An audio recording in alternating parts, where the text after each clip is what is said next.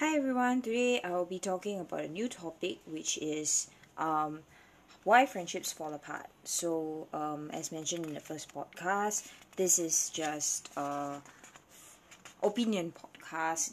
It's not really based on facts, it's just based on observation by your average and everyday ordinary human being. So let me just get um, straight to the three points that I've noticed and observed as to why friendships fall apart. Number one is the feeling of insecurity.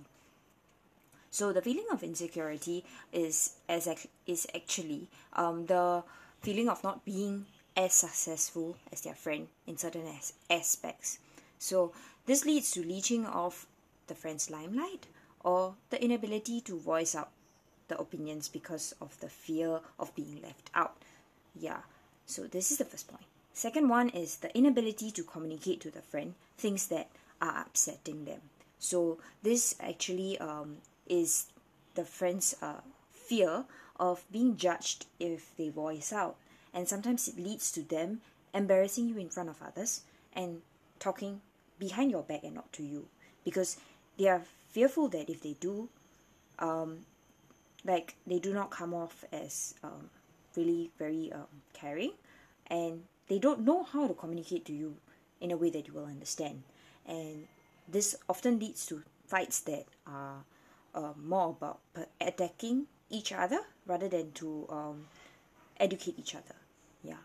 The third point that um, why friendships fall apart is both parties are not willing to work at saving the friendship. Sometimes you could be doing or have done everything right in your perspective, but your friend does not see that and where you're coming from, and does not see or appreciate your efforts, and just focuses on what went wrong um, and attacking you without trying to uh, find a common ground to grow and to understand. So when this happens, usually when one party is putting in more effort than the other, the friendship is bound to fail. When one party is more willing to um, uh, work at it and the other party is just switched off, um, it's about impossible, almost impossible to salvage the friendship. So um, here are a few other uh, things that I've noticed which has helped me also to save some friendships um, and also helped me to walk away from friendships that um, I feel that I've done my best with and for. So yeah, um, before I uh, mention them, I also have to stress that I'm not saying that I'm in any way in Uh, inferior or superior to these friends that I have uh, grown out of. Um, I just feel that um, once once each individual, each human being has um, reached a point where they know they've tried their best and they have outgrown a, a person, um, it would be best and only healthy to just um, walk up, walk away with grace, um, despite any anger or frustration. Um, ultimately, um, I think after all the anger and frustration, you would still wish the best for your friend. I think it's only human to be that way. Um, but it's not exactly necessary for you to still mention, man, maintain such a friendship um, if you're not uh, interested in it. And if uh, the other party is also not interested in it. So, yeah. So, the solutions which have worked, which my uh, friends have taught me, which I have applied and which Um, I'm still working on to improve myself on a daily basis is number one, to talk to your friends and try to listen on how to eliminate the problem from the person. Learning how to understand rather than to retaliate. Because a lot of times in arguments, people are caught up with insulting each other rather than to find out what exactly is the problem and how to fix it. The second is to educate and encourage your friend to try to see things from a dis- different perspective and to remind them that each human being and individual is different, that no one should force another individual to believe or act in a certain way which is not how they are as a person. Ultimately, I think um, the third thing which uh, um, people should take note is that even if there are differences, Um, the main difference between the friend that wants to save the friendship and the one who does not is how they deal with the differences regardless of whether it's positive or negative.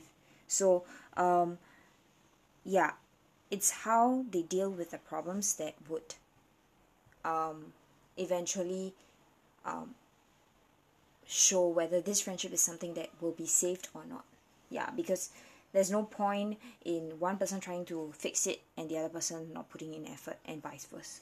Yeah, and ultimately, um, the last and final thing which I think um, can save friendships is to apologize and to acknowledge the hurt. Because a lot of friends uh, fall apart because of the lack of this. Some people feel that, oh, I already said sorry. It's already something I apologized for. It's already something that um, I have acknowledged. Um, it's, it's done. No. On top of apologizing and apo- apologizing and acknowledge, it's important to also understand that it takes time um, for people to uh, get over being hurt. It is not something that can be fixed with a band-aid. But it's very critical to apologize and acknowledge the hurt.